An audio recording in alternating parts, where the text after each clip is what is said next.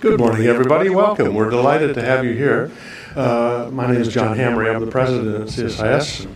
Uh, when we have events like this, especially with outside groups, we always do a little safety announcement. I'm not worried about the secretary. He's got guys with guns back there. He's gonna, they're going to take care of him. But I'm responsible for all of you. So if there, if we have something we have to do, I'll ask you to follow our instructions. The exits are right behind me. This is the one that's closest to the stairs. We're going to go down, take two left-hand turns, go across the street to National Geographic, and uh, they've got a wonderful show on right now. I'll pay for your ticket. So we'll, we'll be just fine if anything happens. Um, we're really honored and delighted to have Secretary Esper with us today. Uh, the Global Strategy Forum is something that we've had going now for about 14 years. I, uh, we were so grateful that uh, I don't remember quite, but it, for 11 years, 11 years, and and uh, back then it was Finmeccanica, now Leonardo, that has always been consistently underwriting this effort for all of us so that we're able to talk about some of the most important security issues of our time. Uh, we're very lucky to have Secretary Esper with us today. This is, uh, think of anybody that has more on his plate every hour than this guy, and that he still took time uh, from that and came to join us. We're very grateful for that. I'm going to turn to Bill Lynn. We've had the privilege of being friends and colleagues for 30 years. And uh, Bill, let me ask you to come up and introduce the secretary and get us started for real. Thank you all for coming. Bill, please.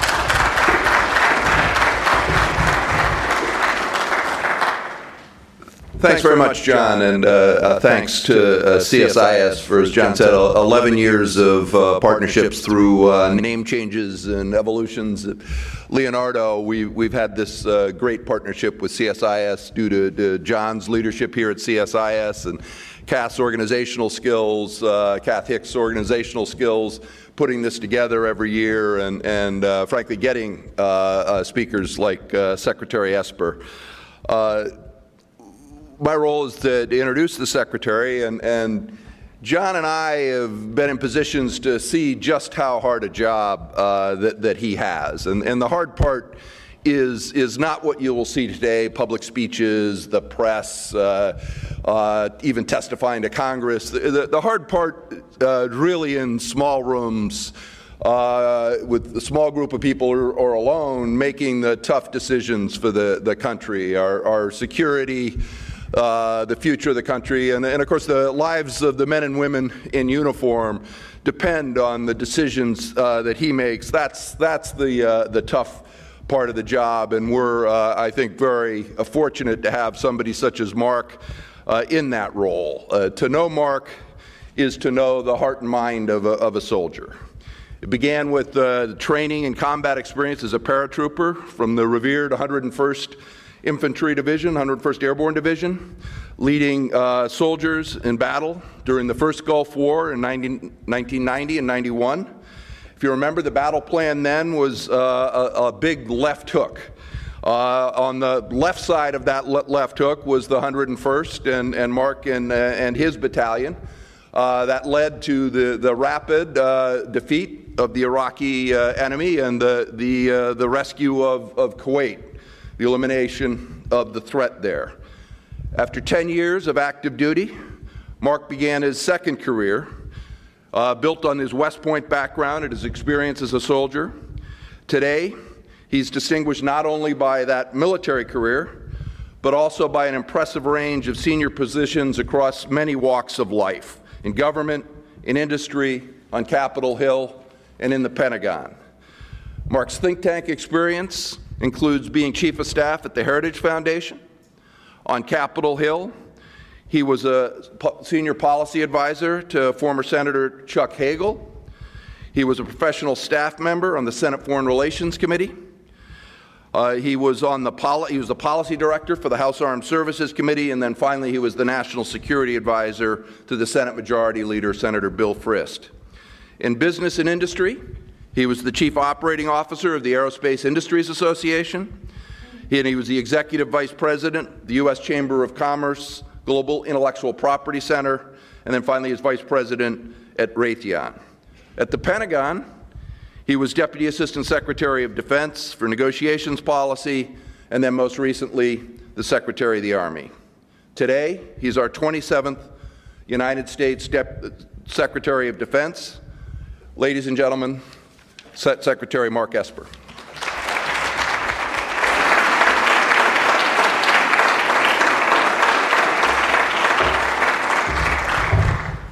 Well, good morning, everyone. And Bill, thank you for that very kind introduction. I've, I've had the privilege of knowing you for, for many, many years now. And, and John Hamre, so good to see you again. I've, I've known John since, uh, boy, late 90s when I was on the Hill. And uh, he was, uh, you were running CSIS then as well as I recall. And uh, we've had a lot of many years together conversations. He's a, a great friend, a mentor in many ways. So I, I, appreciate your service to our country as well. So thank you. Thanks also to CIS uh, and um, and uh, Kathleen for hosting this uh, important discussion. This is now the third year in a row. I've uh, had the opportunity to speak here. Uh, it's, it's always great. The theme of this year's Global Security Forum is timely, as emerging technologies will fundamentally transform the character of warfare in years to come. This is not a new phenomenon, however. Our history is replete with examples of the momentous impact of technological change and advancement on warfare. In fact, we are approaching the 100th anniversary of one such time, namely the experiment that ultimately led to the creation of the United States Air Force. As we all know, after World War I, Brigadier General Billy Mitchell, one of the earliest proponents of air power, convinced Congress to test where the aircraft could effectively bomb ships at sea. His unit successfully demonstrated that they could by easily sinking a captured German battleship. Uh, General Mitchell's continued advocacy for air power, despite years of resistance from his superiors, ultimately changed the future of warfare. A decade after his death, the United States made the U.S. Air Force an independent service. Nearly a century after his bold experiment, we are, are, reminded of General Mitchell's foresight as we stand up the United States Space Force, a force that will ensure America's dominance in the newest warfighting domain. Now, with each generation come new transformational technologies. History has taught us that those who are first to harness such innovation often gain a decisive advantage on the battlefield for the many years that follow. The National Defense Strategy helps us to do just that as it guides our efforts to develop new capabilities and adapt the force to a security environment shaped by new threats from our strategic competitors.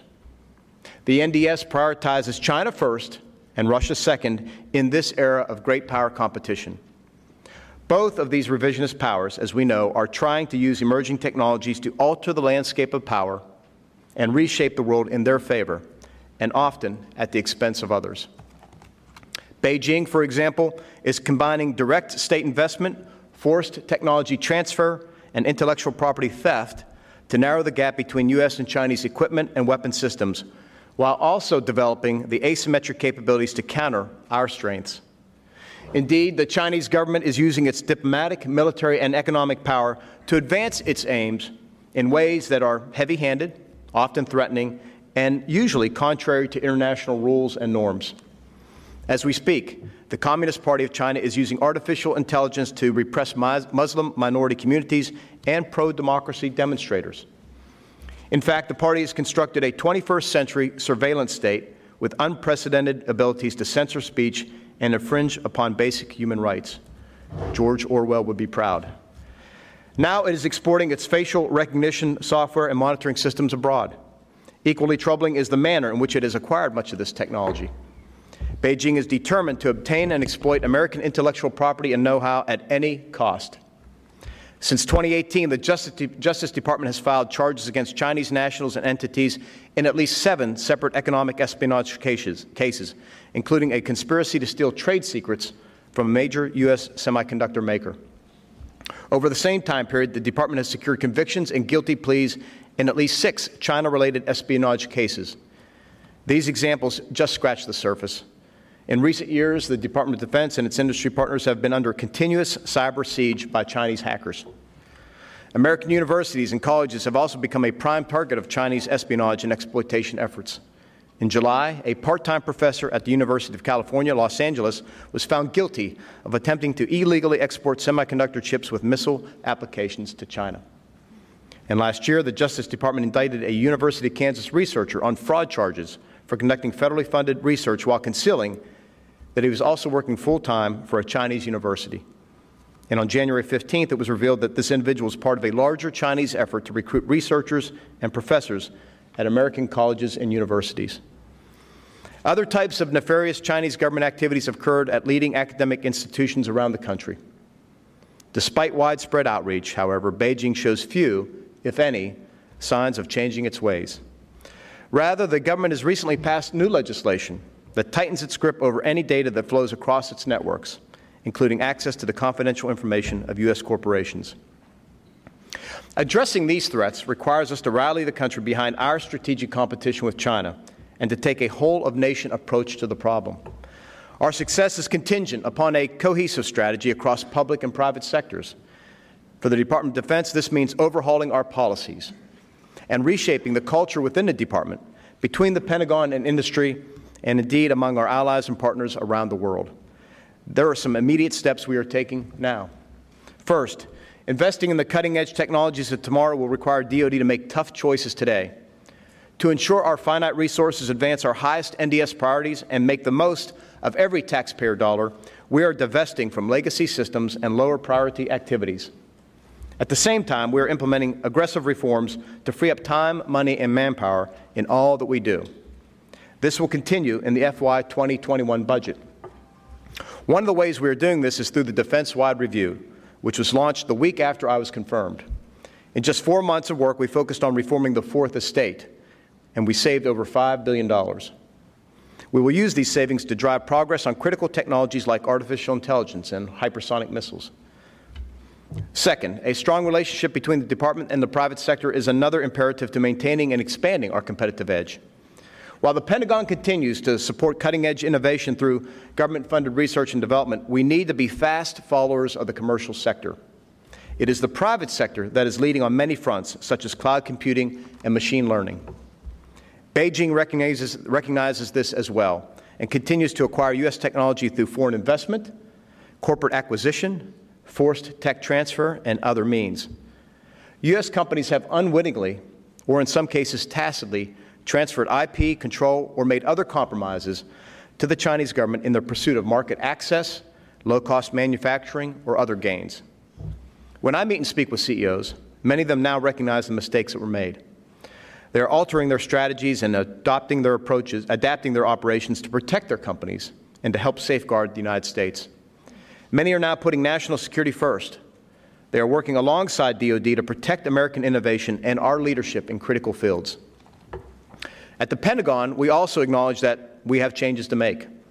There are things we must do in order to work more closely with our nation's innovators, to become a better customer, and to partner in more effective ways. That is why we're implementing the most significant acquisition reform in years Doing so will make it easier for companies of all sizes and sectors to do business with the department while enabling the Pentagon's leadership to more readily identify and provide the advanced solutions our warfighters need. I'd like to touch briefly on some of our highest priority technologies.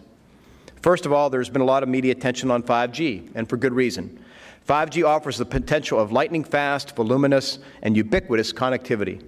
China understands this and that's why I've warned our allies and partners against allowing Chinese firms to put their security of their networks at risk with attractive low cost solutions. Doing so jeopardizes our military interoperability and intelligence sharing, and by extension, our partnerships. To counter this, we're encouraging allied and U.S. tech companies to develop alternative 5G solutions and for our respective governments to do everything we can to enable their success. For its part, for its part the Department of Defense recently launched a major initiative to accelerate U.S. 5G activity through collaborative experimentation with industry at four military bases around the country. A second priority is long range fires. Winning future conflicts requires us to stay ahead of our competitors' growing anti access area denial capabilities, which is why the Joint Force is developing capabilities that improve our lethality with greater speed at greater ranges. The Department nearly doubled its long term investment, almost 5 billion more in FY 2020, for hypersonic weapons alone over the next five years. And our FY 2021 budget will be even stronger. We have significantly ramped up flight testing and other experimentation so that we can accelerate the delivery of this capability in all its forms to our warfighters years earlier than previously planned. On a similar front, the NDS recognizes the rapidly evolving missile threats we face.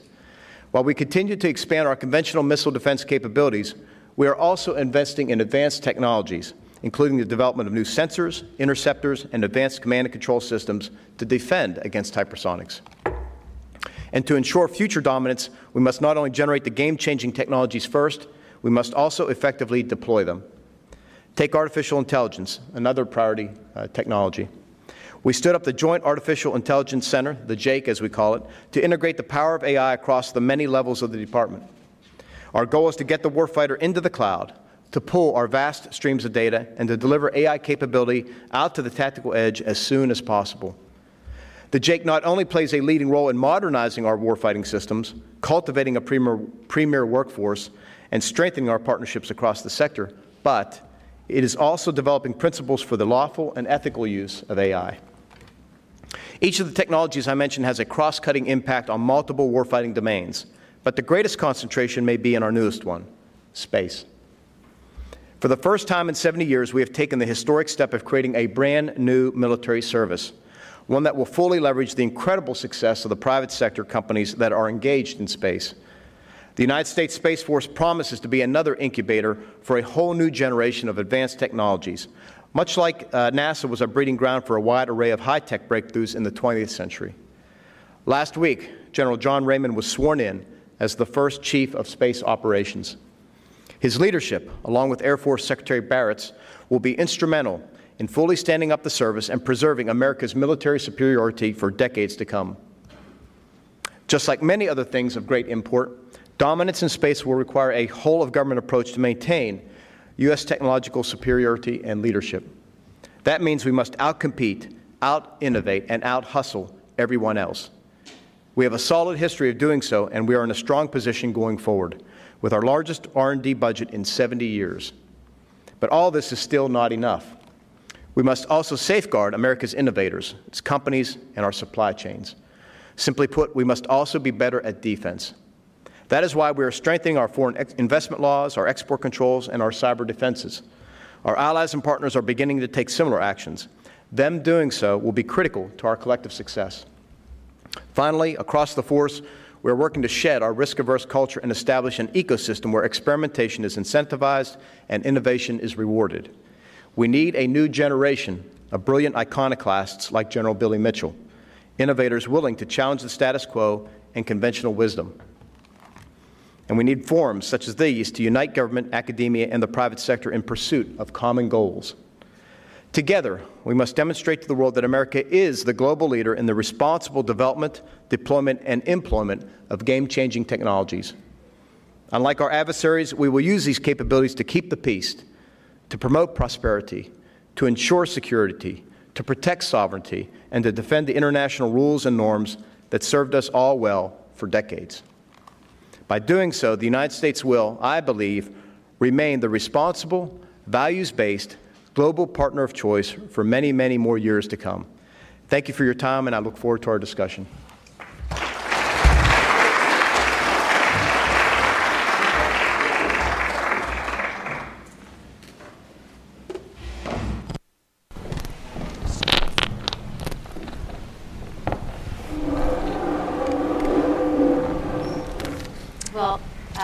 So much, Secretary Esper, for coming. As you said, you've, you've been very kind as Secretary of the Army to be here several times, and it's a delight to have you here as Secretary of Defense.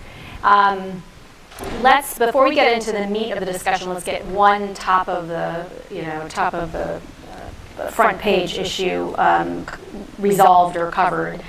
Um, there's been back and forth between the department and press on injuries in Iraq. Can you just, this seems like a brush fire that need not continue. Can you just talk a little bit about the degree to which the Pentagon is open to sharing information with the public about injuries uh, sustained in Iraq during the Iranian missile strike.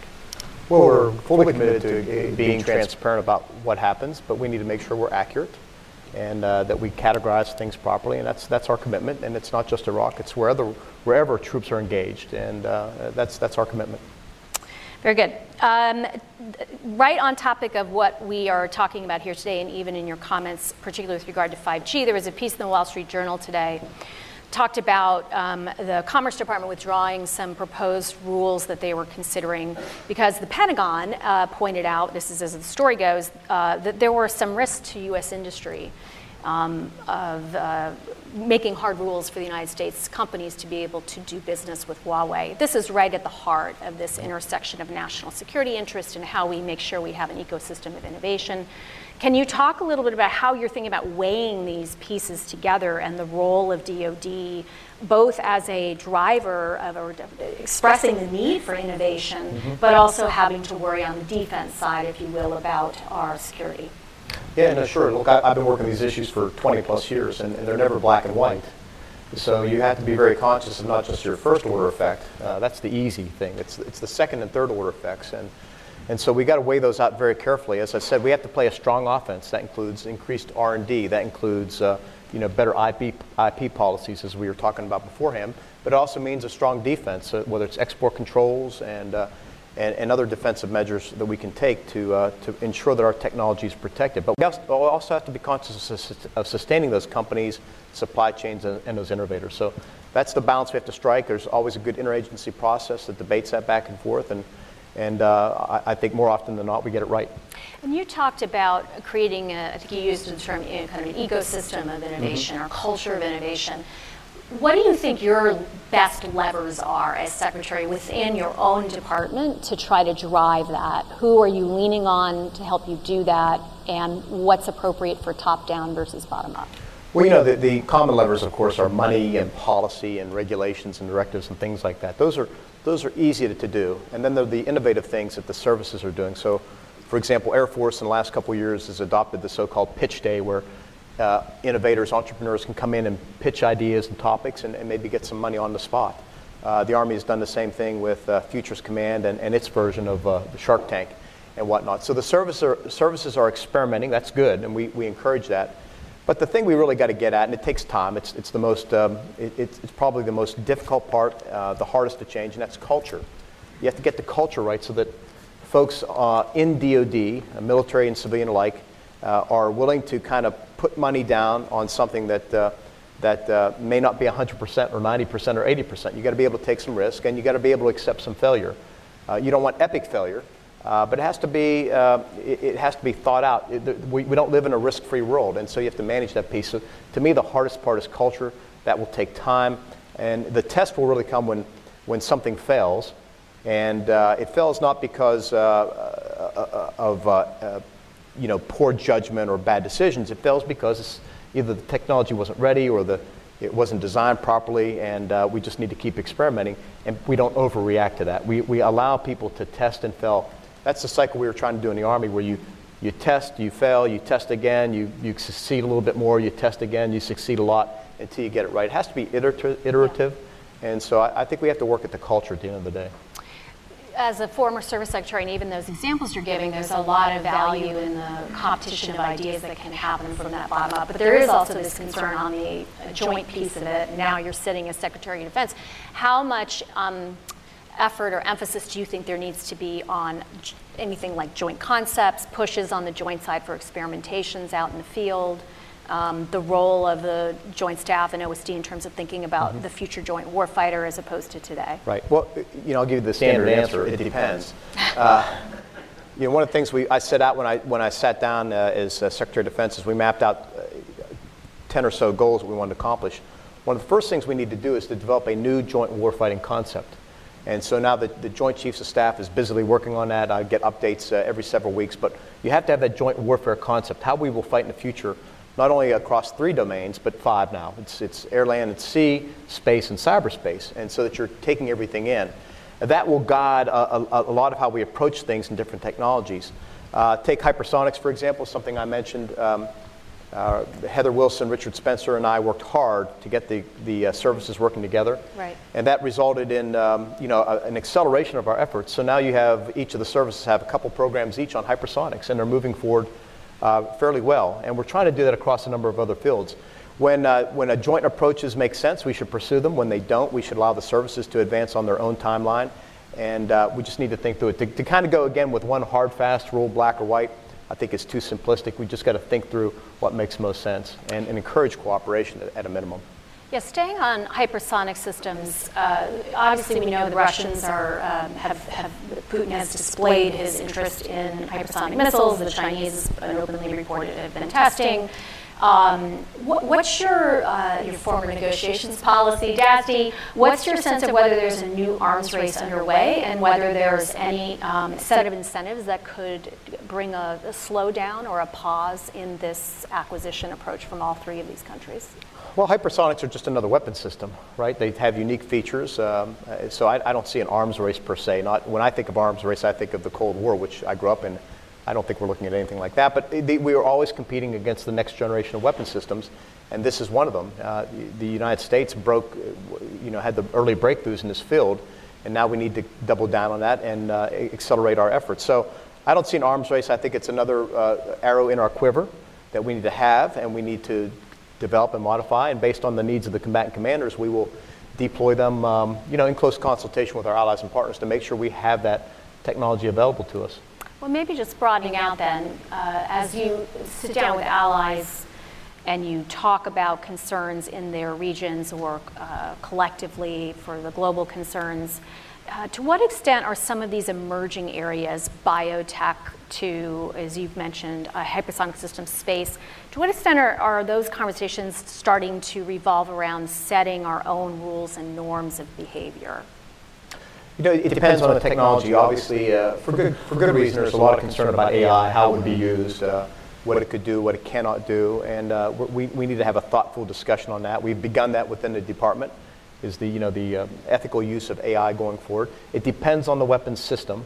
In some cases, we have rules and norms. In some cases, we have treaties uh, governing some of these things. So I, I think we need to look at them case by case and make sure we understand what the impacts are. But again, at the end of the day, my goal is to make sure we have uh, overwhelming overmatch in any number of areas so that we can prevent war, so we can keep the peace. And God forbid if war ensues, that we can bring home as, as many young American men and women as possible uh, safe and, and, and, and you know, remain victorious uh, at, at, the end of the day. So uh, giving, uh, having peace, uh, peace through strength, as we know, having those capabilities allows us to deter war and actually preserve the peace kind of going back into the department, you mentioned um, acquisition reform and the work that you have had underway. You talked about it in sort of a you know a generational level of acquisition reform. Can you talk about some, some of the key elements that you think are going to be really meaningful to spurring innovation on the U.S. side? Sure. I mean, we talked about. Uh, I mentioned we have we were publishing a new acquisition regulation. It's the first time in many many years to do so. We've had a lot of good support from Capitol Hill with regard to uh, new authorities. Uh, so we're taking great advantage of the middle tier acquisition authorities. All those things that encourage us to prototype and develop at a much quicker pace. Uh, within the department, uh, we have have our updating our intellectual property uh, rules. I think that's very important. Uh, you know, for any company, it's your IP or, or, your crown jewels. And so we wanted to take a more customer-friendly approach, corporate-friendly approach to that, and really think through how do we what is our IP approach in any type of acquisition or development, and, uh, and, and have that negotiation up front. In some cases, we will want your IP, in some case, and, we'll, and we'll have to you know, compensate for that. In some cases, we, it won't be important to us. So we have to have those discussions, but those are two or three areas alone that we're trying to really capitalize on. And like I said, you know, the services are t- making their own approaches to really draw in those young innovators, those entrepreneurs who have cutting edge ideas, and they just need a little bit of seed money to develop them. And I think finding those people will be really key to the future. Do we have the acquisition workforce that we need to help us uh, on that journey? The, the contract officers who are thinking flexibly, the training in place, and the numbers. Yeah, we have great people. It's a matter of constantly, uh, you know, updating them and making sure they have the skills that are needed for this era. And it's not just uh, technology. They got to understand what the legislative authorities are. If you're a contracting officer, you got to understand what our IP policy is, so you can contract properly. It's a team approach. In the Army, we tried to approach it by, doing, by organizing a cross functional team so that all the right people were, were, were, in those negotiations talking and contributing.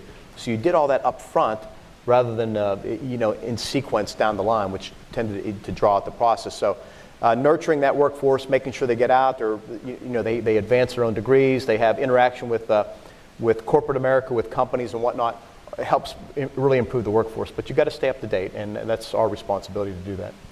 And you know, you talked quite a bit about uh, partnerships, partnerships with academia, partnerships with industry. Of course, you, you have a background in all of that. Mm-hmm. What what are you doing? You have predecessors who, who created DIUX or mm-hmm. had different methods they were pursuing. How are you building in to the DoD system that um, reach out to those partners that create a whole nation approach on innovation? Sure. Well, you're right. Uh, some of my predecessors, predecessors had some very good ideas, and we're trying to advance them. I mean, we've obviously DIU uh, mm-hmm. is out there. Army has the Futures Command. The Air Force is doing its thing. We have the JAIC, which is a, a mm-hmm. new development in the last year or so that we're pursuing.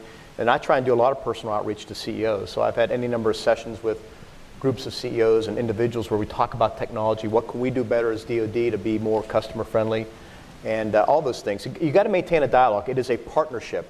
Uh, we can't keep them at arm's length. Uh, them being the private sector in our companies, it's a partnership. It's uh, it's framed by the contracting that we eventually do with them. But you got to work together. What we need them is is to help us think through solutions, not just not just meet a you know a laundry list of requirements. Help us think through the solutions. They know what's on the drawing board. Uh, their technologies, in many cases, are far more advanced than what we would be uh, thinking about these days as well. So we have to leverage that in a very constructive way. Are you hearing concerns from their end or even from inside the department around the STEM workforce of the future uh, or other skill sets, key skill sets that we need to make sure the United States is uh, nurturing? Not as much about the workforce side. I mean, it's uh, like I said, we have to continue to keep our workforce updated in terms of professional skills and knowledge and whatnot. Uh, they're, they're concerned they're being uh, companies is always the speed of our bureaucracy. It's, you know, it's too slow, it's too late, uh, too rigid, things like that. And, and those are all fair assessments. We just got to do better, but it, it, takes time.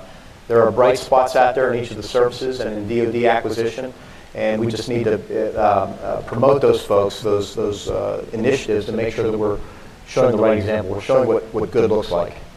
Congress obviously has to be on board. You, you mentioned that there'll be we, that there have been some divestments to make room for new investment. Mm-hmm. You hinted that the 21 budget that we hope to see in a month or less than a month will uh, have some of the same. Congress is obviously an important partner in making sure you can do that.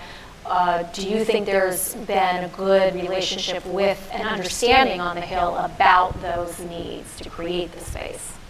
For reform? To create the space for new investment by, through divestment of um, legacy systems. Yeah, I, I, think many members do, particularly those on the defense committees. They understand what we have to do. I, I've been telling the Pentagon now for two and a half years that our budgets aren't going to get any better. They are where they are. And so we have to be much better stewards of uh, the taxpayer's dollar. And that means, like I said, divesting of legacy things, uh, divesting of things that don't deliver a high ROI, if you will, relative to others. And you know, Congress is, is fully behind that, but then there's that moment in time when it hits their backyard, and you have to work your way through that. So, uh, but we have to make that we have to make that leap. We're at this moment in time. We have a new strategy, a very good strategy, the NDS. Uh, we have a lot of support from Congress, and we have to make this. We have to bridge this gap now between what was Cold War era systems and the and the uh, the, the low the uh, counterinsurgency, low intensity fight of the last 18 years, and make this leap into uh, great power competition with Russia and China, China principally. And that requires, again, a whole new way of thinking, uh, new warfighting concepts, uh, new technologies, uh, and we've outlined what those are, and make that leap. And it's going to be hard, and it's, it's change is tough. And most people don't like to change, but we have to do it if we're going to be successful in the future. The National Security Strategy, not the NDS, the National Security Strategy talked about uh, something at the time called a National Security Innovation Base. Is that the right way to think about the at the broader U.S. government level and whole of society level how we should be moving forward, and, and if so, what progress has been made on that? I think that, I think that base is very broad, and uh, you can't. It's it's not just big companies. It's it's, it's large companies, medium companies, small companies. It's the uh, young entrepreneurs right now who are tinkering, tinkering away in a garage somewhere. We have to find all of them, but it's also our global partners. And we have a lot of uh, great companies off, off our shores who, who do good work for DoD and have good systems, and we need to encourage all that and buy the best systems that we can for our warfighters. So I think that base is very large. We have to nurture it. Uh, one of the things I'm concerned about, I think we talked about beforehand, is competition. We've got to have more than two companies or three companies uh, competing in any one field, whether it's you know radars or missiles or um, you know um, artillery systems. You have to have a lot of competition. Competition uh, drives down price and drives up performance. And so if we lose that competition, that's what concerns me in the long run. So this gets to overall the health of the defense industrial base and the degree to which it's um, the commercial sector, if you will, this idea in general of commercial off the shelf, which we can use for lots of applications, there are some systems for DoD that are pretty specific. Uh, What is the state, in your opinion, of the- the defense industrial base as it relates to this more specific set of suppliers and their cha- supply chains? Um, And are you, do you have folks thinking ahead to how to improve that situation? No, no, sure. We have a lot of folks thinking about that, and you're right. There, there are some companies who do just defense work, right? I mean, not mostly. I should say, mostly defense work, and um, you have to be very careful, though. So we have to nurture that defense base, and we have to make sure it's there when we need it. We went through this years ago with tanks, right? Armored vehicles. Uh, you don't find those in the private sector except for defense suppliers. But there are other technologies where companies can, uh, can certainly survive with or without DoD. So you got to be conscious of all that. But, but again, for me, it's competition. We got to be very, very careful of the competition. And if you're a defense company, the, the other factor you have is, is predictability, or I should say lack of predictability, because you have, you know, we've faced, we faced um, sequestration for many years. Uh, CRs have become commonplace, unfortunately, and that has an impact on your on your, your revenue flow if you're a company. And so, what what many companies want, the same thing we want at DoD, is predictability in our funding, is what will it look like, so we can manage our programs over multiple years. When you can do that, uh, it, it allows you to manage your workforce. It, it, uh, it allows you to manage your plant better. Uh, for us, we can manage programs. We can do multi-year contracts. It lowers our price and gives Yeah. us uh, more quantity. All those things are important. So there's, we need some predict- predictability, and that's what we need from Congress is, is that type of predictability. Um, Okay, I'm going to go to the audience questions now. We have um, some questions related to the comments you made um, and are generally discussed about uh, China and uh, the defensive side at home, if you will, one piece of which is about students. What do you think is the right policy we should be pursuing with regard to restricting students from abroad studying in our research universities? Well, certainly for defense programs, we need to know who is, who is working on our, on our initiatives, whether it's basic or advanced research or wherever it goes. We need to know who they are and, uh, and, and that they're not uh, witting or unwitting um, accomplices, if you will, in terms of technology theft. And it's, that's not uh, focused on one country, it's multiple countries, but clearly for us the biggest challenge is China because they, you know, they have an organized government plan to acquire and, steal our technology. So we need to be conscious of who's in our schools and universities, what they're doing, what their purpose is, and make sure we understand it's just an obligation we have regardless of nationality. Do you think there are things we can or should be doing to attract, particularly again, those STEM field folks who are coming from abroad to augment what we're, what we're growing here inside the United States, even in defense relevant areas? Yeah, again, I just think we have to make sure we understand who they are, where they're coming from, pro- properly vetted. You know, we, we vet people all the time coming into the military to be a, a young private or, or a young sailor or airman. Why shouldn't we vet folks who are working on our next generation weapon systems?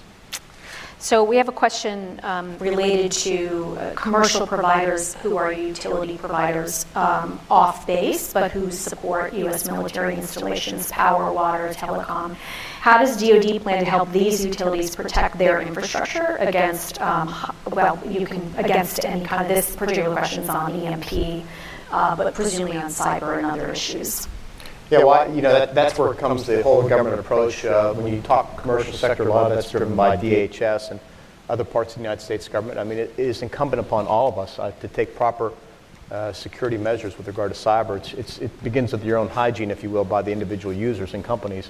So uh, we're, our immediate focus is on our own systems, and then we've got to think about the defense companies, the main providers, and they, most of the big, big companies have their own uh, cybersecurity programs. Uh, One of the things we can do and should do is share intelligence, um, uh, more of it and more quickly. That will help also in terms of uh, uh, recognizing and then defending against threats.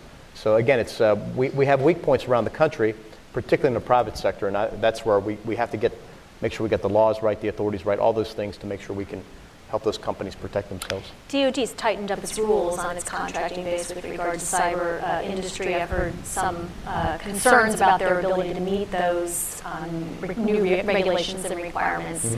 Uh, Are you, have you been having similar kinds of conversations, or are you pretty confident that the industry can get there? I have not heard that uh, from CEOs I met with. Um, you know, I understand the challenge, but I, look, companies are just as concerned as we are because it's their, again, it's their crown jewels. They don't want their, their designs, their ideas, their technology stolen either. Uh, if, if that happens, it un- undermines them as much as it undermines us. So I think they're very protective of it. What we're trying to do is set very good standards so that we know that should conflict happen, that uh, our systems can't be shut down or used against us or, or compromised in a way that would uh, impair our effectiveness on the battlefield. Um, very good. This, that's a good question I already asked you. Uh, here's one Is there a need for a JFCOM, Joint Forces Command, like organization to operationalize a truly joint operational concept um, that continually integrates capabilities across all domains? Yeah, my, my initial reaction is no. I'm allergic to more headquarters and more commands. You know, I think it's, it has to be built into the DNA of the organizations to, to fight jointly, to fight in that type of manner. I think we do it all the time. I just came from Southcom yesterday down in Miami, and uh, we think all the time about the joint force, and not just the joint force, but uh, joint force augmented by interagency partners and uh, augmented by our allies and partners. So uh, again, down when I was in Southcom yesterday, I met not just our respective component commanders from our various services, but we had several allied officers down there in our headquarters integrated, and that's the way we need to fight. And, and that's what makes us so successful is we have partners and allies, and not just partners and allies who show up on game day, but who are with us day in, day out working with us. So uh, here's a question I'm going to um, paraphrase. Uh, th- there are some who, I do not think you are one of them, but there are some who might um, suppose that we can basically rely on the private sector to do the basic R&D work to create the promising technologies. The, this relates in some ways to your fast follower comment um, that you made during your remarks. Um, I think there are others who would argue that DoD has a long history of being a leader in basic research. You did make the point that you have the highest percent of R&D mm-hmm. at this point that you have. Do you think that's sustainable? And do you have a way of thinking through which areas are most important in these emerging technologies for DoD to invest itself in and where it's okay, if you will, to be a fast follower? Sure. Well, we do invest in a lot of basic research, and it goes through our universities, uh, private universities and colleges, but also goes through DoD organizations. Uh, but there are clearly areas where we're going to be an, a fast follower. I can tell you during my time in the Army, we were chasing constantly the development yeah. in communications technology, and it was always getting faster and lighter and smaller. And those are the things you need when you're developing new warfighting systems. So that's one technology. AI is another. That's AI is one of our top 11, if you will. And so those are areas where you got to be a fast follower. Uh, that said, I don't see the private sector on their own developing hypersonic weapons. Uh, nor do we. Knock on wood, right. yes. so, so those are areas where we're going to have to put money in, and, and we're putting a lot of money, billions of dollars, into hypersonics to, to do just that. Okay. Um, we have a couple questions on um, regional issues, mm-hmm. uh, specifically a few starting on North Korea. Um, North Korea has claimed a new strategic weapon. How much of a threat do you see that to be, their, their recent launch? Um, um, and how do you think it is possible, in other words, in terms of support to North Korea potentially from China or Russia, that they have developed uh, the kinds of capabilities they're now developing? Well, they have a, an aggressive R&D program and test program, to say the least, and uh, we monitor it very carefully and very closely. We're conscious of what they're trying to do. Clearly, they're, they're trying to build uh, long-range ballistic missiles with the, with the ability to carry a, uh, a nuclear warhead, if you will, on top of it. So that's something we, we, we're watching very closely. It still remains to be the case that uh, we're pursuing a diplomatic initiative with them, and uh, we think the best way forward is through a political agreement. I will tell you, when I came into office two and a half years ago, we were on the path to war, if you will, with North Korea. And, uh, you know, the Army, everybody was pre- preparing for a possible conflict. And I think the uh, outreach by the president these last couple of years has really forestalled that. Uh, at this point, we need to get back to the negotiating table and really figure out the best way forward to denuclearize the peninsula. There's also a question related to U.S. South Korean and U.S. Japanese relations in the context of the mm-hmm. North Korean threat, but maybe to just tie it into to the theme of the conversation today, um, creating the kind of market share to compete with China to include how it affects defense innovation means we have to have allies in the same mm-hmm. market share with us.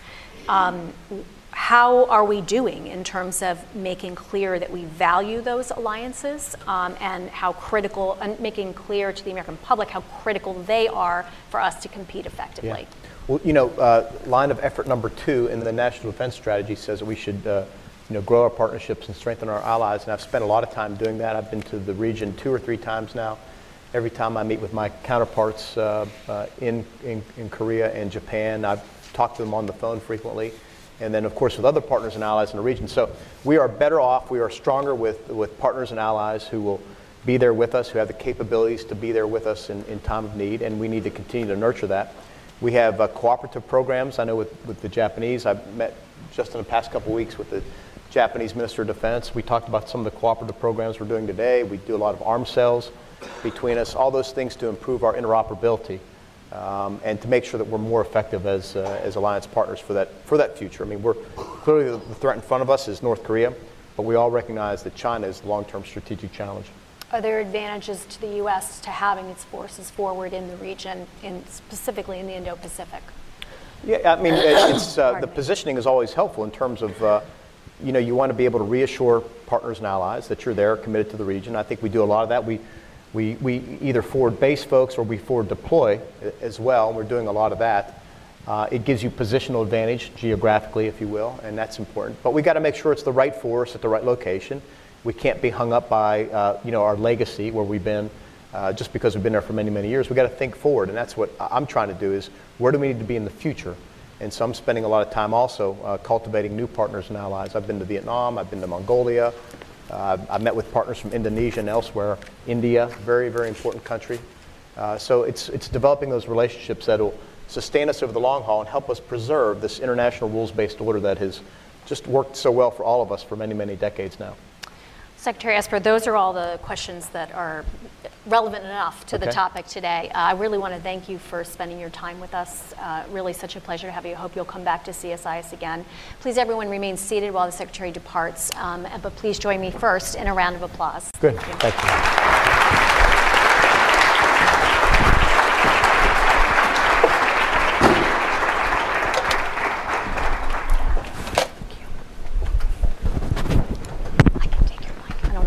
In the green room.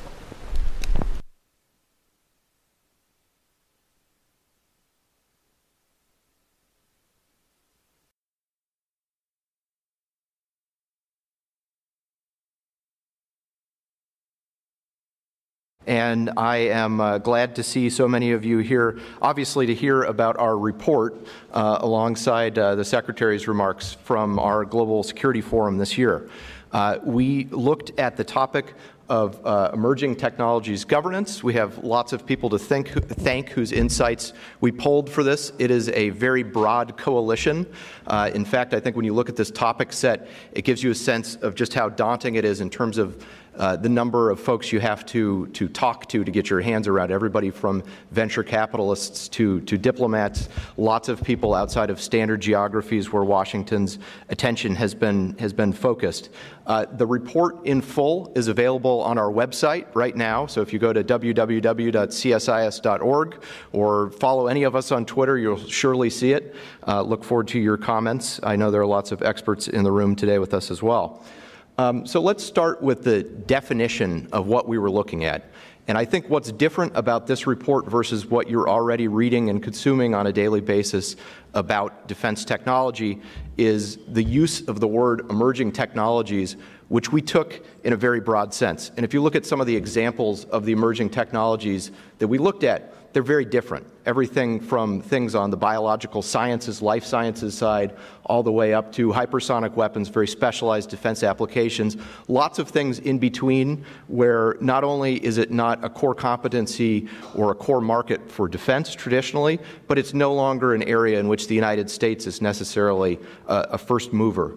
So, emerging technologies, and then the second word of the report, governance. So, inside of governance, we looked at how is the U.S. federal government approaching all of these emerging technologies. So, across agencies and departments, not just Department of Defense, looking at strategies, processes, resources, laws and regulations, standards, institutions, bureaucracies, and then, of course, the international dimensions, treaties, frameworks, and agreements.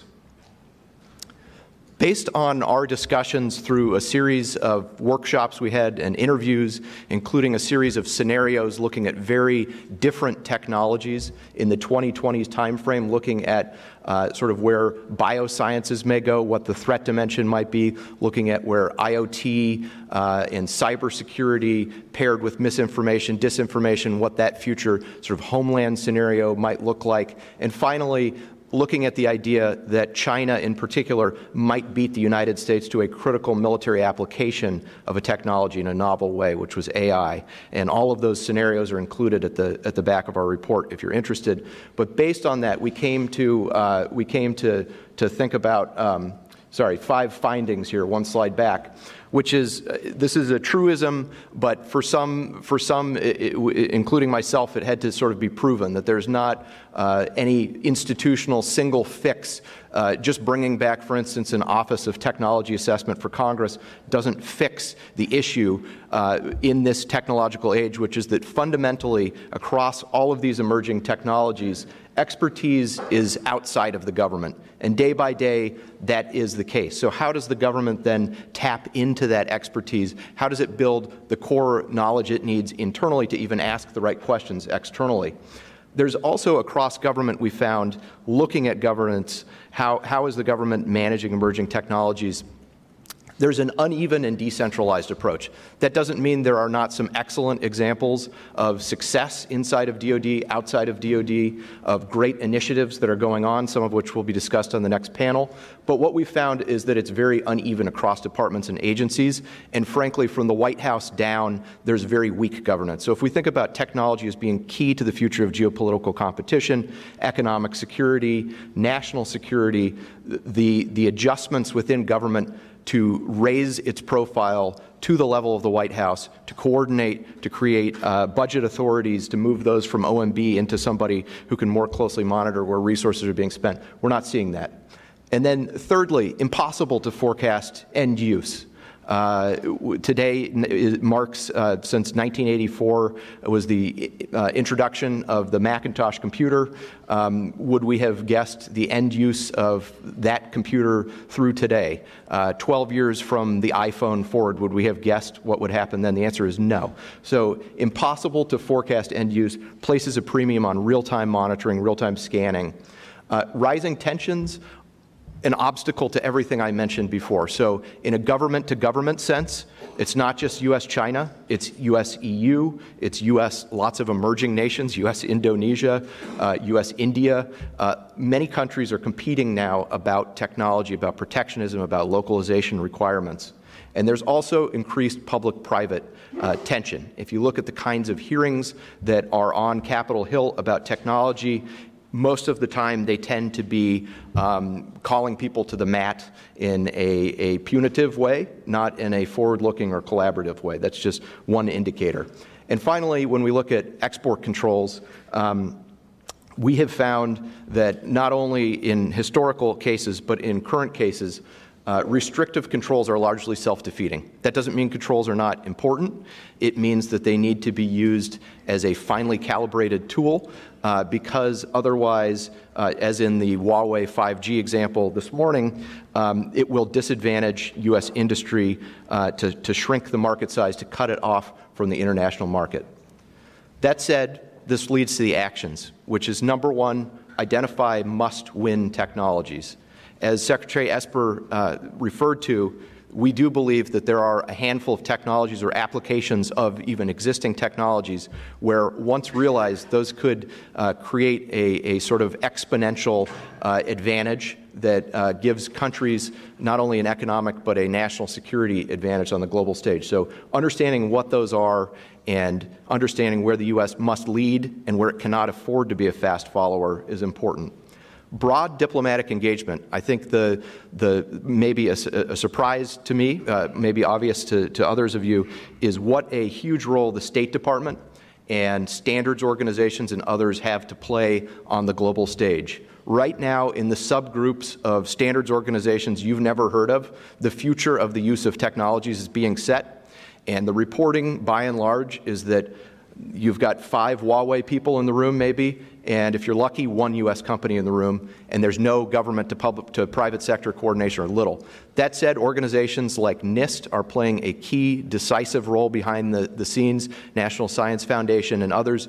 Uh, parts of the bureaucracy we don't usually think as having really important future national security implications are. They're doing good work. So, thinking about how to reinforce that with diplomacy, major changes, major, major considerations for the State Department. Innovate models for public private partnership almost all of the models that are out there for public private partnership as of now once again, are uh, more sort of uh, punitive or uh, they lack incentives for the private sector. There are uh, examples to that. Um, there are some interesting cases that, that, came up in our conversations. One is uh, the, the idea of uh, the Asilomar Com- Conference on Recombinant DNA in 1974 as a key moment where scientific, public, and private communities came together, thought about a revolutionary technology, thought ahead, thought about how to cooperate. Uh, LEED, uh, the Leadership in Energy and Environmental Design, sort of voluntary standards organizations. Uh, an organization that came up time and again in our conversations was the Global Internet Forum to Counter Terrorism, GIFCT, which is an industry led consortium but allows a lot of sharing on uh, counterterrorism between uh, platforms um, and storage providers and others and, um, and, and government. So, so there are good models, but the question of how you scale those, how you create new incentives uh, that are naturally going to draw private uh, companies to the table, good question. Fourth, focus on the human dimensions. That was something that really came across in the scenario exercise. Who is the future workforce? Looking at it from an immigration and talent perspective, also looking at it from a vetting perspective, as people have more and more access to more and more sensitive technologies. Are we really keeping tabs on, on who these people are?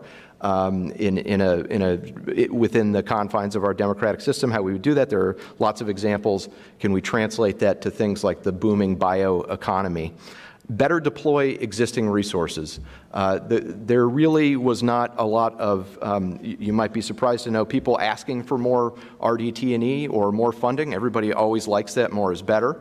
Uh, but it was much more about how do we take what we already have and efficiently channel it efficiently channel it to those must-win issues, and then track where we're spending, where we're spending, tracking where the government must spend money, where industry does not have incentives. Uh, IoT and cybersecurity are, are, are great, great uh, issues there to, to, to pull at. And then finally, prepare for surprise and crisis. And this came across again and again in the scenario exercises we did was we simply cannot forecast where these technologies are going. And so the ability for the intelligence community to play a key warning role, but more than that, for the range of private firms that are involved in the tech space and in the tech security space to be able to rapidly channel information uh, and to be, be prepared. And then, of course, to be prepared for those black swan events you cannot possibly prepare for. So, thinking about issues like uh, trust in information, I'm sure Suzanne will, will talk about this a little bit. Her scenario group really got into this. Um, what, what is a trusted source of information? How do you position trust in a pre crisis environment? So, a lot more uh, in terms of concrete examples and findings uh, in the report. Um, but without further ado, I would like to turn it over to Andrew Hunter on his panel that's going to dive into these issues uh, a little bit deeper. Andrew is the director of our Defense Industrial Initiatives Group and senior fellow in the International Security Program.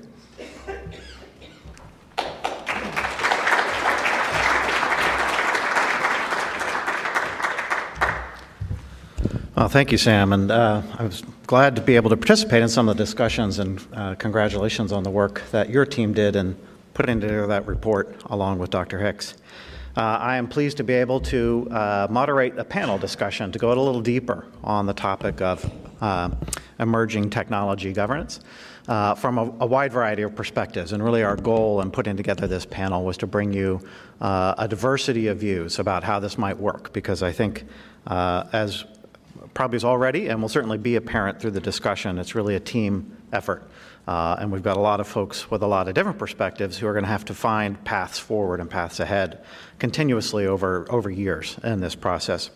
So I'd like to call the panel forward, uh, and I'll introduce you as you're coming forward and getting seated. Uh, so please do come up, and uh, I'll kind of in, uh, introduce you in the order that hopefully you will be seating. First up is Suzanne Spalding, uh, who is a senior advisor here at CSIS uh, on Homeland Security as part of our international security program. Uh, and she is, um, uh, as I said, here at CSIS now. Suzanne served as the Undersecretary for National Protection and Programs Director at the Department of Homeland Security, where she was effectively uh, a CEO with a uh, four star rank. She managed a $3 billion budget and a workforce of 18,000 charged with strengthening cybersecurity and protecting the nation's critical infrastructure. Um, she's advised uh, throughout her career CEOs, boards, and government policymakers on how to manage complex security risks across all industry sectors. She also spent six years at the Central Intelligence Agency, where she was a legal advisor to the Director's Nonproliferation Center. She is now a member of the Aspen Institute's Homeland Security Group, uh, former chairman, uh, for, ch- former chair of the American Bar Association Standing Committee on Law and National Security, uh, and uh, also serves on a number of other uh, boards and uh, that really study these processes very closely. Also, we have Jason Matheny, who is the founding director of the Center for Security and Emerging Technology at Georgetown University. Uh, previously, he served as the Assistant Director of National Intelligence and the Director of IARPA, responsible for the development of breakthrough technologies for the U.S. intelligence community. Uh, and before that, he has worked at Oxford University, the World Bank, the Applied, Applied Physics Laboratory, the Center for Biosecurity, uh, and Princeton University. Uh, he was the co founder of two biotechnology companies. He is a member of the National Security Commission on Artificial Intelligence uh, and also the National Academy's Intelligence Community Studies Board. Uh, next, we have um, General, Brigadier General Benjamin Watson, United States Marine Corps.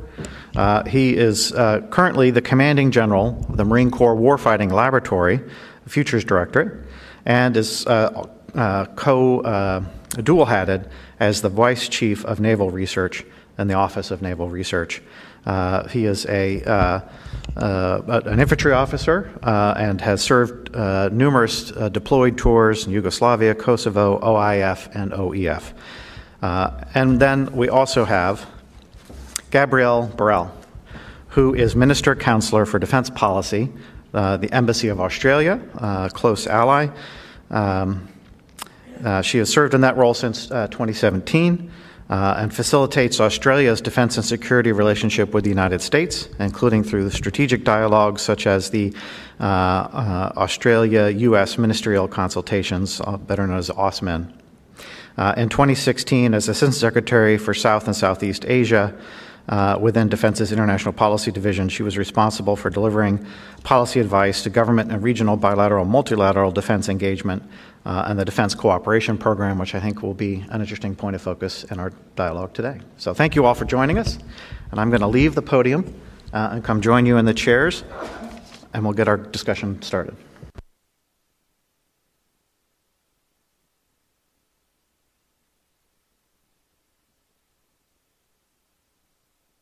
Thank you all uh, for, for joining us for this uh, panel discussion. And uh, as I mentioned, this issue of emerging technology governments is really a, a, team game. And what you all bring to the, to the discussion is your different perspectives uh, based on your backgrounds and your current roles uh, for how the different players in this, uh, what they bring to the table, what, what issues they face, and how they can work together. So I'm going to ask each of you to maybe give just some initial thoughts on this topic uh, from your different perspectives, and then we'll then we'll do a, a, lightning question round. But Suzanne, if you wouldn't mind kicking us off. Sure, Andrew. Thank you. Um, I, I, do think I think uh, I want to commend Sam and his team uh, for taking on an ambitious uh, effort to you know come up with guidance on governance of emerging technologies because that is a massive topic. And I do think that while it's, uh, they've come up with uh, some very useful kind of ways of breaking this down and, and thinking about this, that it is important uh, to sort of disaggregate some of these concepts, particularly when we're thinking about governance. So, for example, I think, uh, you know, as you begin to think about governance structures and, and principles, uh, guidelines, uh, it is important to recognize what are the goals of that govern- governance, right? So, are we talking about governance uh, to ensure or strengthen our economic competitiveness, uh, which obviously at some point be, you know, really uh, begins to uh, have significant impacts on our nation, national strength uh, and ultimately on our national security. But national security, as we've talked about it in this context, can sometimes uh, provide, be in competition with or tension with uh, an economic innovation or economic competitiveness objective. Sometimes they're in sync, sometimes they're not. So disaggregating that becomes important. Are we talking about governance to uh, ensure consistency with our values, with our ethics, with our laws? Uh, because that also is a, a, another aspect of this. So I think it's important at some point to step back and sort of figure out what, what the goal of this particular governance conversation is. And then I think, uh, and then typically what we do is we talk about roles and responsibilities, right? So our governance is about who's going to do what. And uh, this was an issue at DHS that was constantly uh, talked about in terms of the role of the government, for example, versus the private sector, versus state and local governments. And it was always who should be responsible for what. And my response to that was always let's start by looking at comparative advantage.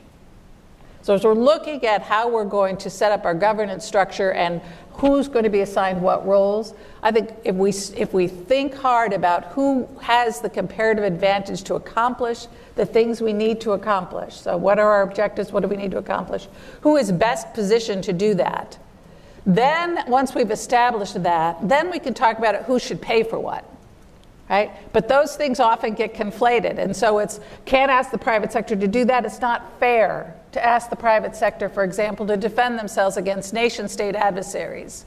Uh, that should be the government's responsibility. Well, if you're best positioned as the end, at, at the end user, uh, as, the, as the target to do it, you should do it. Now let's talk about you know, how, how do we pay for that? Uh, think of comparative advantage in terms of, you know, what are the comparative advantages of government?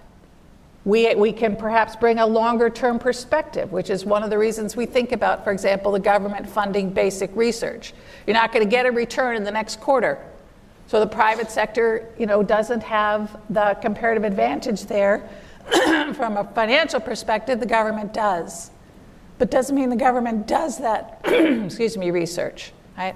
So again, thinking about who has the comparative advantage, then who should pay for it. I think those are important. And finally, think about governance uh, of disruptive risk. I was on a blue ribbon panel for the National Association of Corporate Directors on how to govern in the, in the context of disruptive risk. The same lessons we tell the private sector apply to the government as well, right? And it is the kinds of culture things that Secretary Esper was talking about. You need to have a structure that can move quickly and with alacrity. You need to be able to take, you need a culture that will take risks and that can accept failure. Those two things are not things, areas where we think of the government having a comparative advantage. Government is not particularly well at moving quickly or, uh, or being able to accept failure, right? So, so let's think about that in terms of what we might ask the private sector or states. States are much more innovative than the federal government is. Should we be looking to states more for, uh, for, for ideas in governance? And then finally, last thing I would say, and what we said to the private sector in governance of risk, uh, is the notion that you can't predict it, you can't predict what's coming. Sense, your best thing you're going to be able to do is sense what's happening now, and we could do a much better job of that. Focus less on threats and vulnerabilities, which are unlimited. As you think about risk management, focus much more on consequences. There are a limited number of consequences that we really care about. If we are prepared to mitigate those consequences, then it doesn't matter what causes them and you're much better positioned, I think, then to deal with disruption from emerging technologies. And I'll leave, leave it at that. Thank you. Jason? Great. Uh, first, uh, my gratitude to Sam and Kath and their team for writing such an excellent report that I've, I found so difficult to, uh, to find points of disagreement. Um, I wanted to highlight a few areas of uh, commonality among the CSIS report, uh, the National Security Commission on AI's uh, first report, uh, and CSET's uh, initial reports on AI and national security. Uh, first, the observation that the speed of technology development is often outpacing our national and international governance structures. Um, the observation that the commercial sector now plays a primary role in driving most of the technologies that are most consequential uh, to national security. Um, third, the need for strong technical intelligence on our competitors and their capabilities in technology. to avoid underestimation, but I think also just as important and just as costly overestimation of capability. Uh, the need for carefully balancing export controls and foreign investment controls uh, with our own economic interests, uh, given that the costs that those can impose uh, on U.S. firms.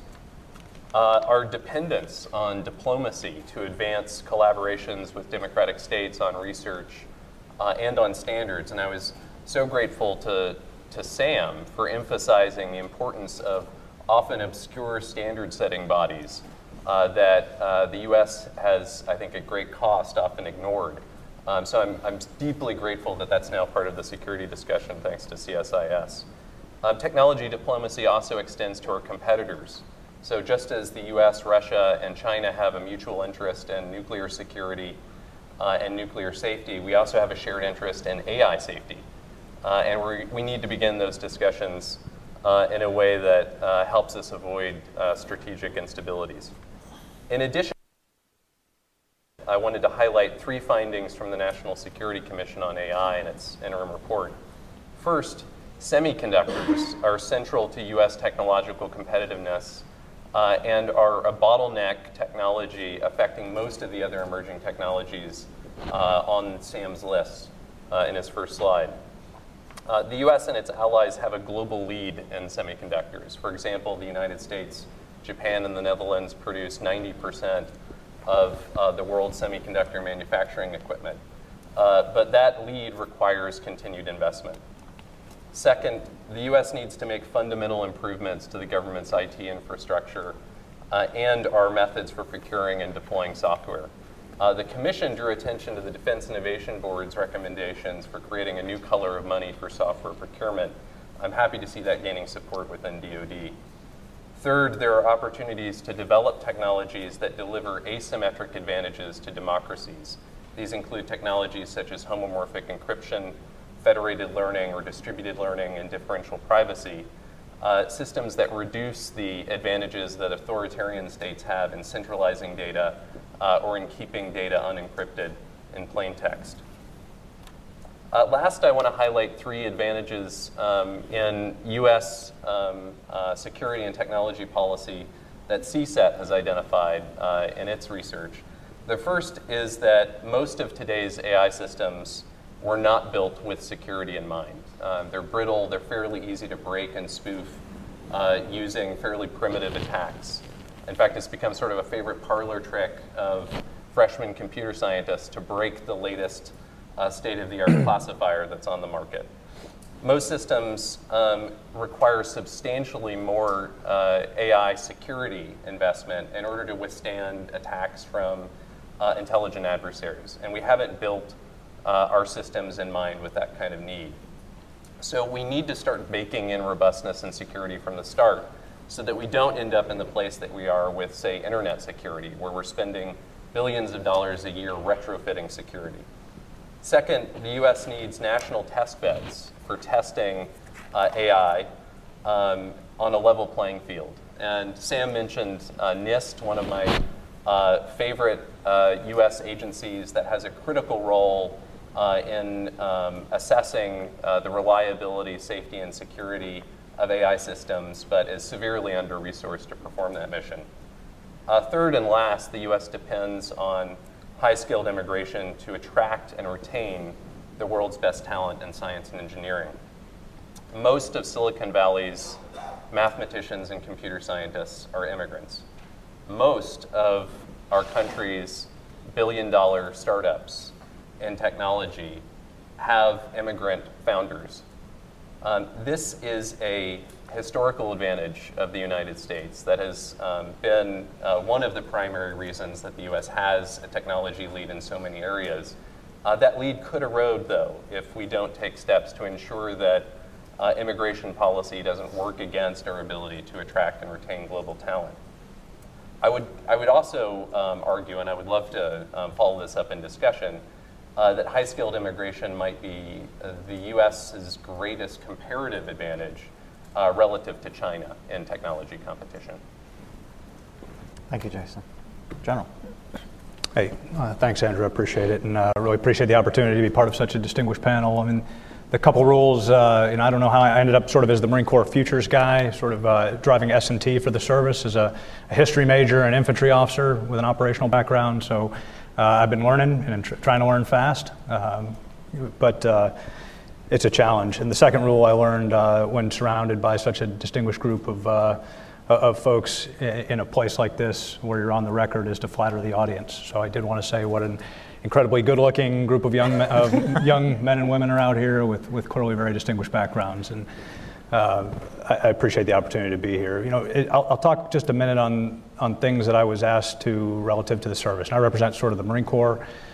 Um, as you know, General Berger uh, issued sort of a very thoughtful uh, commandant's planning guidance this past summer.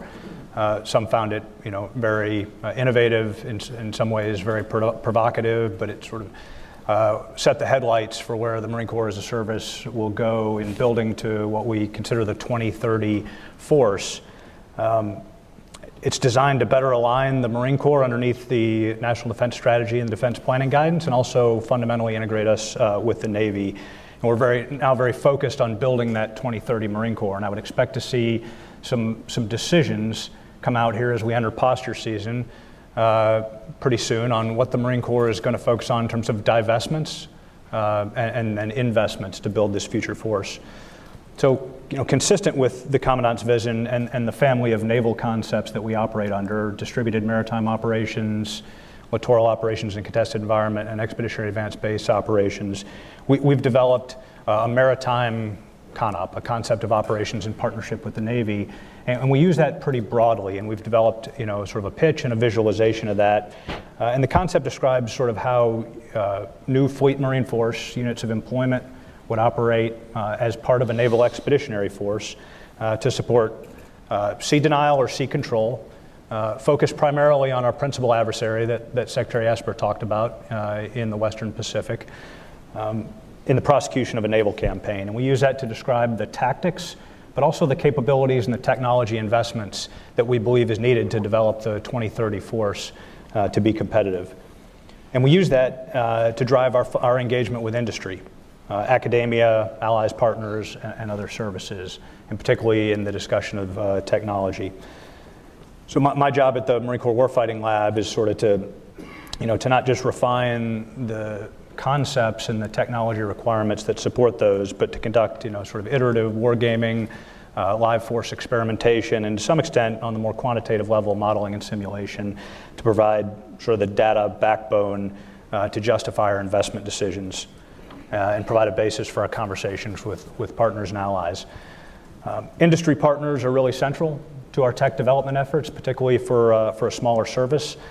And we have a number of venues that I'll briefly touch on to, to drive that. Uh, we maintain through the Office of Naval Research, and it's a partnership under the Department of the Navy. You know, uh, the bridge is me as the Vice Chief of Naval Research. Uh, but we have a broad area announcement that we maintain through ONR that identifies sort of broad tech capabilities uh, that the Corps is looking for help uh, from industry in developing. Uh, we have some pretty broad international reach uh, through that close connection with ONR, uh, because as the Vice Chief, I'm able to leverage the efforts of ONR Global, uh, which has an international network that supports sort of active engagement with both public and private sector, research industries, universities, et cetera, um, across the globe. Um, we have a fairly robust science and technology office with a technology initiative screening office that, that conducts market research, that attends various forums across the globe, um, and maintains a, an open door to industry uh, in an effort to engage. We've got an expanding partnership with what used to be DIUX, now DIU, that Secretary Esper mentioned, uh, represented in Mountain View, uh, Austin, Boston, and DC. And our Rapid Capabilities Office stays closely linked in with them uh, as a venue to our engagement with industry. And then we stay pretty closely tied in with the other services, the Air Force Research Lab, um, Army Futures Command, et cetera, because as really as the smallest service, um, we've got to think very carefully about how we place our bets on emerging technology, and that's not to suggest risk aversion, but simply that you know, we have a limited amount of money to spend. And so when we can ride on the efforts of other services that have more money, particularly when you talk about basic research and even into applied research, uh, wait and see the military application as it develops, and then make decisions on where we're going to um, where, where we're going to place our investments. It, it, has advantages in terms of economies of scale, uh, but also for the Joint Force in terms of interoperability uh, going forward. And then lastly, and perhaps unique to the Marine Corps, you know, I know the U.S. Air Force, I mentioned, has a pitch day. The Army has their Shark Tank. We have what we call advanced naval technology exercises. And these are events for which we solicit tech solutions from both government and private industry uh, in response to technology gaps that are associated with a very specific concept of operation. Uh, we then bring those technologies and those technologists into uh, a central location for live force experimentation uh, and demonstrations where the tech developers, be they from government the private sector, are asked to perform simulated tactical missions under field conditions. Uh, and they're collaboratively, collaboratively evaluated by teams of operators and engineers. Uh, past examples of these ANTEXs have included um, fighting the naval force forward, ship to shore maneuver. We've focused on urban operations, things like that. For this next ANTEX upcoming, uh, we're partnering with uh, Deputy Assistant Secretary of the Navy, RDT&E, uh, with the Naval Warfare Development Command, Fleet Forces Command, uh, and the focus on that will be on naval integration in a contested environment. So uh, C2 in a denied degraded environment, counter C5 ISRT, uh, naval fires and effects, et cetera. Uh, and I'll, I'll, just wrap up with sort of so balancing kind of the requirement to protect national security interests with the need to leverage the best available minds and organizations to innovate. You know, it, it's a challenge, as has been discussed. Personally, uh, I, I, think we err too much on the side of widely overclassifying. And I think that particularly applies to the realm of ideas, uh, vice specific technologies. Uh, and I think that where that really hurts us is in our engagement with allies and partners. We develop concept of operations that are fundamentally predicated on access and on relationships and collaboration, cooperation uh, with allies and partners, but we classify these things with a NOFORN level. Uh, it doesn't allow us to discuss these con- the very concepts on which allied and partner support is, fund- you know, is predicated. So um, I think we need to, to think very careful about that, engage in a thoughtful discussion of what needs to be protected from whom, um, and also what specific interests uh, and capabilities are to our advantage to either reveal or, or conceal uh, globally. There's always the danger that the right information is going to fall into the wrong hands, but we need to be careful that we aren't protecting ourselves more aggressively from our friends than we are from our adversaries. So, thank you. I look forward to your questions. Thank you. Gabrielle. Thank you for that NOFORN point. it's dear to our heart. Sure. Uh, and I'd really like to thank um, Kathleen and Sam and Andrew for shining a light on this really important issue and for integrating allies into the discussion, and also for the people here uh, who are part of the community. Um, I, uh, before I did uh, the international policy job, I did three years as the Assistant Secretary working uh, uh over the export control uh, regulation. I did not expect to be discussing that work at all during my three years here in DC. And what's really surprised me is that I've spent at least as much time uh, talking about that constellation of issues of how do we protect sensitive technologies while not stifling innovation, as I have about you know the, the geostrategic work that I've done. So it's a really interesting time, and I, I see a huge um, a huge uptick in interest. And I think the people who who have a, a knowledge uh, and who can com- communicate it in plain English is so important at this point in time because there's a lot of newcomers coming in, and the work that we do to help them understand uh, what's in place and what needs to be done is vital. So, from an Australian perspective, uh, we are absolutely immersed in the dynamism of the Indo Pacific region and its rapid technological development that's driving that growth. It's enabled by global scientific collaboration and open access to technology. Uh, but as everyone in this room knows, there's implications in that for regional and global security. So, a lot of uh, our time in the, in the Australian Department of Defence is around how do we adapt our legislative and policy settings? Um, but something we've particularly focused on that I'd like to uh, really highlight today is the work that we've done on our behaviours as a government and also uh, what the relationships are that we need to succeed. So, the first relationship that I wanted to, to highlight was around the, uh, the whole of government relationship. Uh, we're much smaller than the US, so whole of government is much easier. Uh, but nevertheless, it's only in recent years that we've really had our national security agencies uh, coming together with our agencies that work on the innovation piece uh, to deliver. Um, better outcomes for, for stakeholders. And I've, I've got a practical example with me that um, I'm happy to share with people if they're interested. Uh, we came together to do a countering foreign interference um, uh, essentially guidelines for universities. Uh, it was a demand signal for the universities. There's been a lot of publicity in Australia about countering foreign interference, and the demand was on government to provide um, some assistance. It, has been a truly whole of government endeavour. Um, the product itself, I think, is, is something that we're quite um, you know, proud of, but the product is, is not really the best thing. The best thing is all of those um, discussions that we had in developing the, the product, all of the new networks that have been created across government, and then with the, the sectors involved. So that's a really important uh, part of what's going on in Australia at the moment. Uh, the second thing I wanted to talk about was uh, government's relationship with those that we regulate in industry and academia. And uh, some of the panelists have raised some of the, the, issues, very real issues that we face there. Uh, and again, I'd like to, to take a, a, practical approach. I have another document that I bought if people would like to have a look at it. It's a sensitive technologies list, and it came out of uh, feedback that we had uh, from industry and uh, particularly dual use industry and the university sector uh, where they said, look, you, you know, as a government, you can't just give us a 300 page um, sensitive technologies list and say goodbye and good luck. Uh, you know, you're going to need to, us to help us to understand the risks that we're carrying and understand how we can mitigate those risks. So, you know, can you give us just a short document that really, in a nutshell, tells us what you, the Australian Department of Defence, see as, uh, you know, really crown jewel technologies that, that you, want, you want protected? And our initial answer was, oh, um, sorry, but uh, we have classified lists and we can't, we can't share those with you. And to their credit, those stakeholders said that's just not good enough. Um, and so uh, we had to turn ourselves inside out, uh, but we've actually managed to provide an unclassified list. Um, I don't think the things on that list will be a surprise to anyone in this room, uh, but certainly it has helped uh, very much with our, um, our dialogue with the people we, uh, we regulate. But I think it's also demonstrated to them that uh, if they engage with us, we can actually work through these issues together.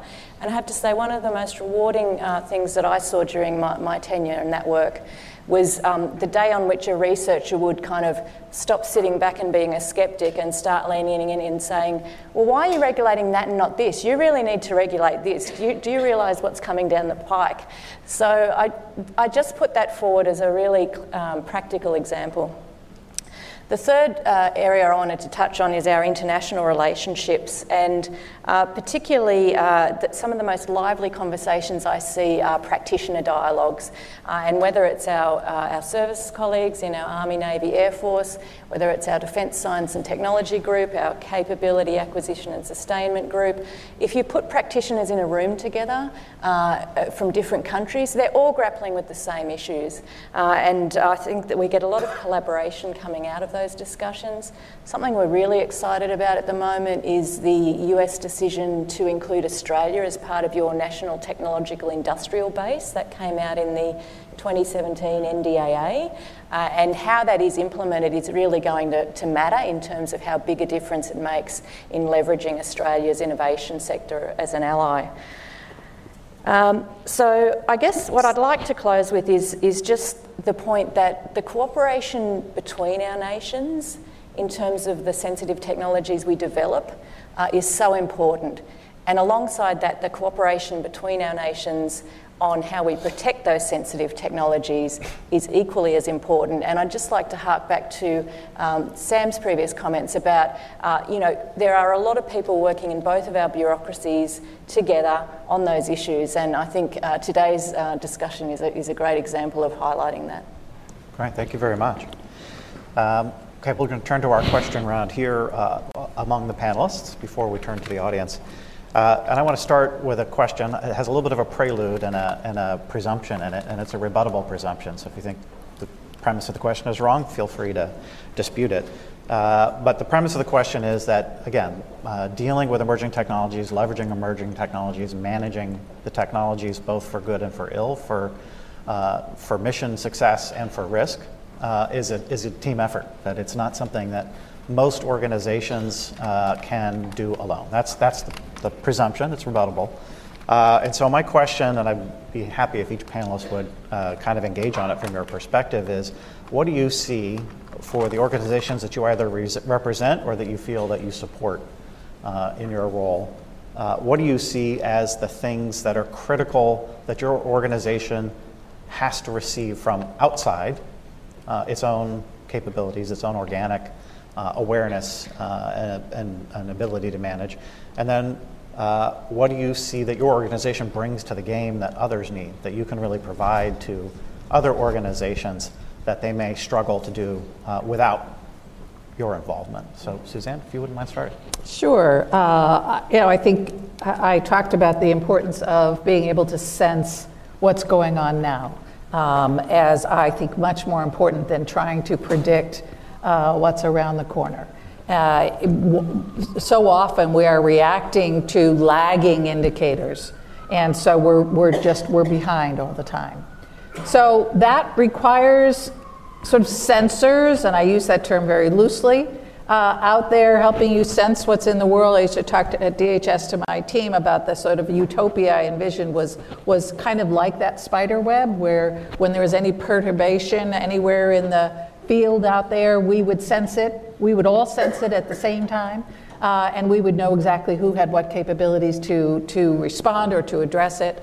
Uh, so sensing and sense making, that requires no one organization, no one office, no one capability is going to give you that broad situational awareness. That absolutely requires that you take advantage of all of the sensors, all of the ways out there that you can sense things, whether it's through your employees as a private sector or government entity who are out there living every day, um, or your private sector folks and their networks uh, in the cybersecurity context, what they're seeing and, and getting and, and uh, you know uh, every day in terms of their sensors, um, and so that shared situational awareness. So you absolutely have to have that ability to pull together information. And as my fellow panelists have all uh, said in one way or another, that means we have to be, as a government, more willing and ready to share information and insights ourselves. And the overclassification is a huge issue. Um, I want to, uh, you know, particularly foot stomp the emphasis on uh, building to our strengths you know, we get afraid, we get scared because we see China advancing on some of these technologies, and there, there are sometimes a tendency to say, should we be more like, the, more like China? And I think it's really important that we play to our strengths. When Russia engages in information operations to undermine public trust and confidence in democracy and democratic institutions, not just elections, but the justice system, et cetera, they are playing jujitsu. Right? They are trying to get us to use our strengths of open marketplace of ideas and freedom of speech, even robust speech on social media. They are trying to get us to unilaterally disarm, to, to weaken that, right? To clamp down on information. Uh, and we need to resist that. And so we need to play to our strengths, the strengths of that uh, openness and transparency. Um, I think one of the most important things we need to do in sensing the world out there and responding to it is acknowledge the vanishingly short shelf life of secrets. Um, the ability to keep a secret for any significant period of time is over. That time is over. And we have to, and that has implications. So instead of focusing so much effort on protecting our information, focus a lot more effort on rapid innovation. When I talk to private sector entrepreneurs, as often as not, they tell me they don't even bother applying for a patent. They are assuming that their competitors are going to, at some point, get hold of and reverse engineer whatever it is they've done, and they are instead going to rely on rapid innovation, on their workforce, on their ability to be agile, football coaches who actually put their playbooks online because they're going to rely on the skill and talent of their players. are showing us the way. That is the strength. We are much better prepared to live in that transparent world that is upon us than our adversaries China, Russia, Iran, North Korea. Who is better able? So if we train to fight in the light, just as if you train to fight in the dark, you could turn out the lights and have the advantage.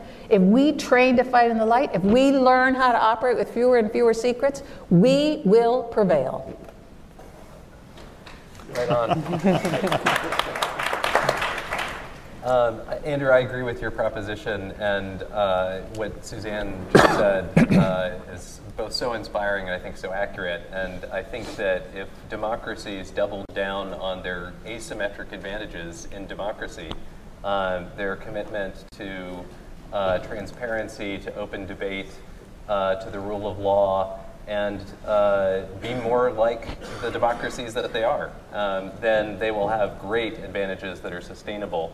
Um, I do think that this is a team sport, and, a, and just to give two examples where teamwork uh, has been essential, the AI Commission has had hundreds of meetings with representatives from government, industry, academia, NGOs, international partners, um, in order to get information and advice. And we would not have been able to find uh, the kinds of results that we've been able to publish had we not had those exchanges. So I think that is, a, that is an advantage of, of having a commission that's willing to engage uh, as widely as, as this one. Um, at CSET, we also are uh, a team that's depended on an eclectic mix of data scientists, translators, technologists, uh, economists, statisticians, uh, international relations scholars. Um, and I think it shows that when you bring data and expertise to some of these questions, you can get evidence based answers on some very complicated questions related to technology strategy. Thanks. I, I just, uh, and again, this may be a little surprising coming from the uniform member of the panel, but to pile on, uh, quick comment on, on the issue of classification as well. You know, I guess from my perspective, I mean, we, we can't even manage all of our own information. So good, good luck to the adversary managing all of theirs and all of ours on top of it. Um, particularly, you know, we have trouble making sense of it and using it to good effect across multiple levels of, of classification. So, um, you know, although certainly artificial intelligence, you know, ought to help us, uh, and the, you know, and, and that's really ubiquitous. I mean, that, that should help as the technology matures, but, but nevertheless, that's a bet, you know, and a challenge I'd be willing to, to take.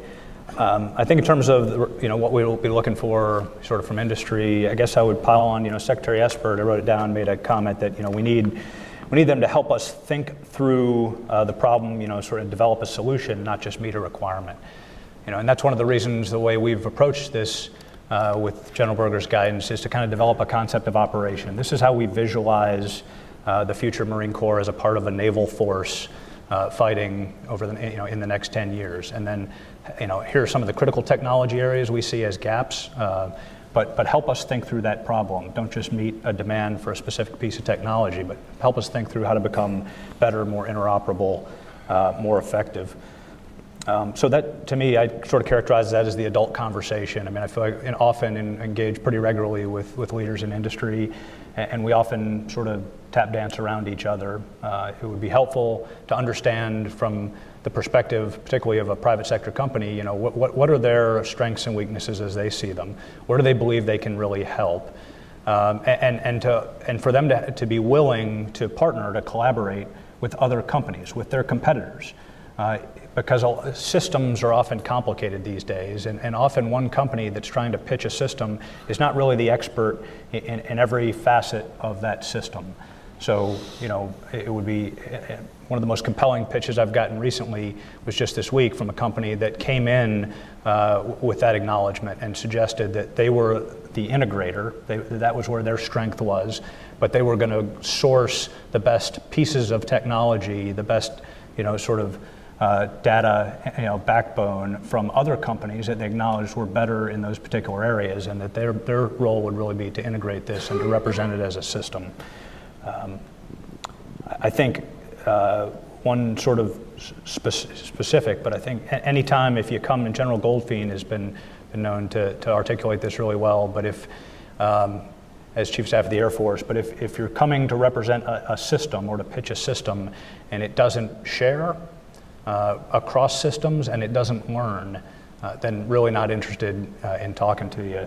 And then if you believe today, you know, that if it can be sensed, uh, it can be targeted, and if it can be targeted, then it can be destroyed, uh, then I would suggest that just about anything that has a signature, whether that be a signature in the you know, EIR, EOIR spectrum or, or cyber, um, you know, or the electromagnetic spectrum or otherwise, then don't build the system without building a decoy because the ways to keep things survivable is either you reduce the signature or you sort of elevate the floor uh, so that things blend in amongst the clutter. And helping us to do that and baking that into the systems uh, would be very helpful. And then I guess what we would what we offer would simply be, uh, as I mentioned earlier, would, would, be access and transparency in terms of what we're looking to, what we're trying to do, not just what we want. Uh, and the fact that as a relatively small service that you know I think we have a certain agility and ability to iterate in experimentation and learning, uh, perhaps uh, more so than some of the, our larger counterparts. Thank you. Gabrielle? I really endorse all, all, the comments that the, the panel has made, and, and perhaps to extend Suzanne's um, sensor analogy, uh, the, the role that different expert communities can play in helping us, un, helping us refine our understanding. Uh, I was at a dinner a while ago with our Australian chief scientist, a room full of uh, scientists from across the US um, community. The guest speaker was uh, someone who'd been you know, working on AI since the 70s. And uh, he was commenting on some of the hype and you know what's not real, and and the room just erupted, and, and it was this sort of pent up emotion from all of these people who know so much more than the rest of us on the topic, um, but sometimes have trouble getting heard and, and, and getting their point across as to, you know, where is the exquisite technology that we need to, to, to protect against, and where is just a distraction uh, that, that we shouldn't be, you know, going down a rabbit burrow with our limited resources. Well, I had a second question, but I'm mindful of the time, and you've all been very patient in the audience uh, and listening to a great discussion, so not too much patience required. But I would like to get to your question, so I'm going to transition to that now. Uh, and we'll use the more traditional CSIS method at this point of you raise your hand if you have a question, we'll bring you a microphone. Uh, and so please do raise your hand, and if you're the person chosen, let us know who you are and ask a brief question. Uh, I chose to ask one question to the whole panel, but you can target your question if you'd like. Uh, so hands up, we'll go here. Thank you. I'm Eric Hirschhorn. I'm a senior advisor here at CSIS, uh, also a former government official.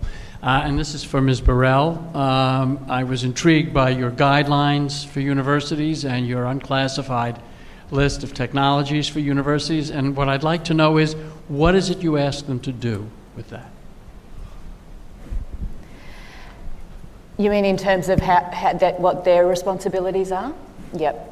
So their responsibilities haven't changed. There's, there's, export control regulation in place and there's other, other, other regulation in place. Um, so so uh, a lot of our conversation with them has been we need you to uh, be more serious and more informed about how you manage risk. And one of the things we've done to try and unlock that is to try and uh, take a more modern approach to regulation, uh, which rather than just sort of saying, here's your problem, go and fix it, is to say, um, what do you need to help you do what we need you to do?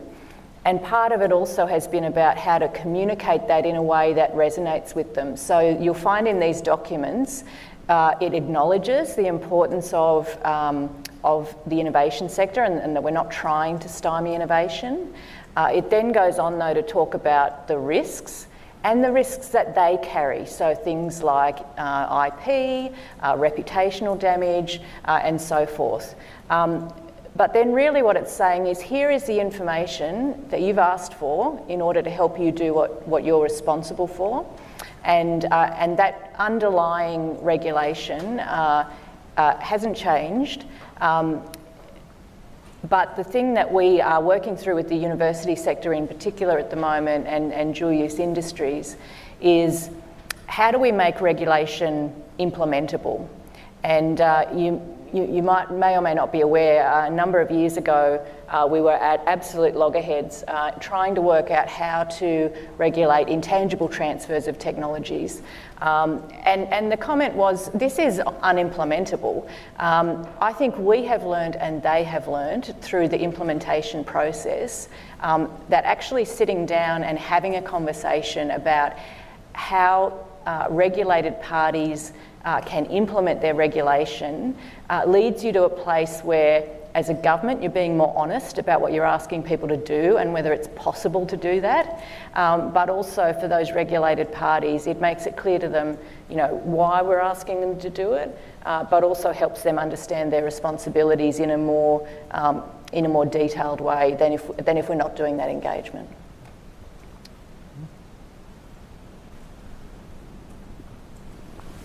Over here.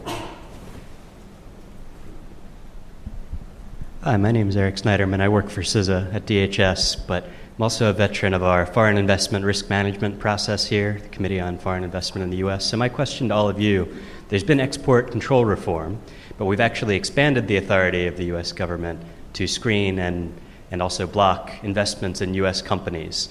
Do you think that there is a government role in shaping the market in these kinds of sensitive technologies? And is it um, one that prevents others from trying to carry them off, or one that encourages people to develop them for us? All right, so uh, investment controls and, and how aggressive or how actively the government should seek to actually shape um, industry uh, through the use of, of those controls. Who would like to tackle that?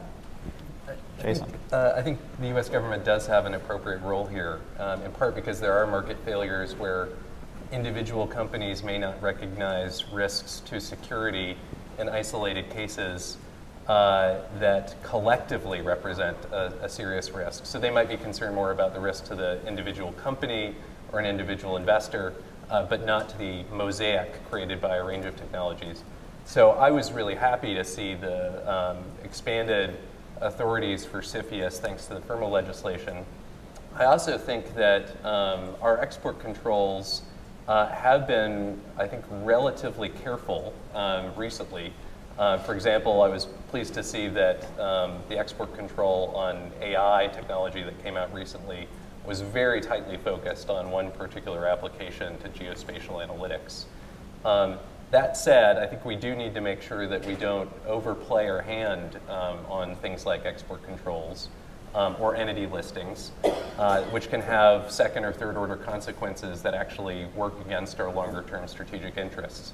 I would say the entity listing of Huawei, for example, uh, is likely to induce China to double down on its own domestic supply chain for semiconductors, which then reduces our strategic leverage later.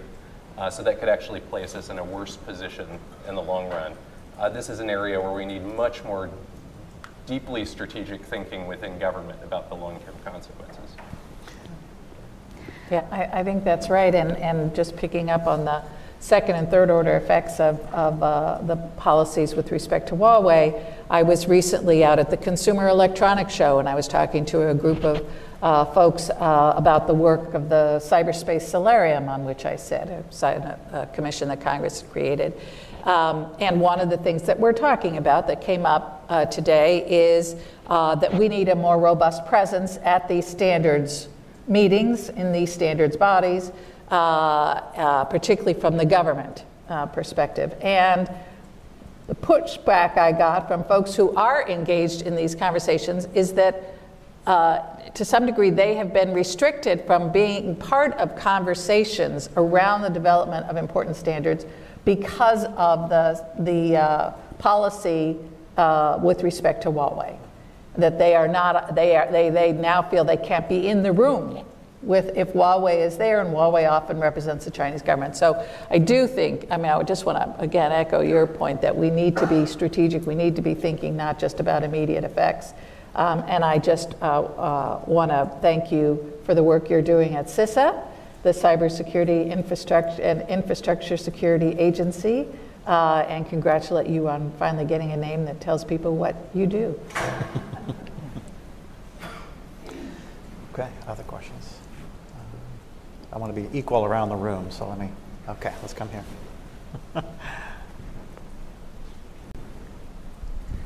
Hi, David Winks with AccuSight. As we think about changes in weapon systems like uh, weaponized drones and hypersonics, and defending against those uh, using, say, lasers and high power microwave directed energy weapons, that's driving a need for lots of power at the tactical edge. And uh, that's one of the topics I didn't see addressed today.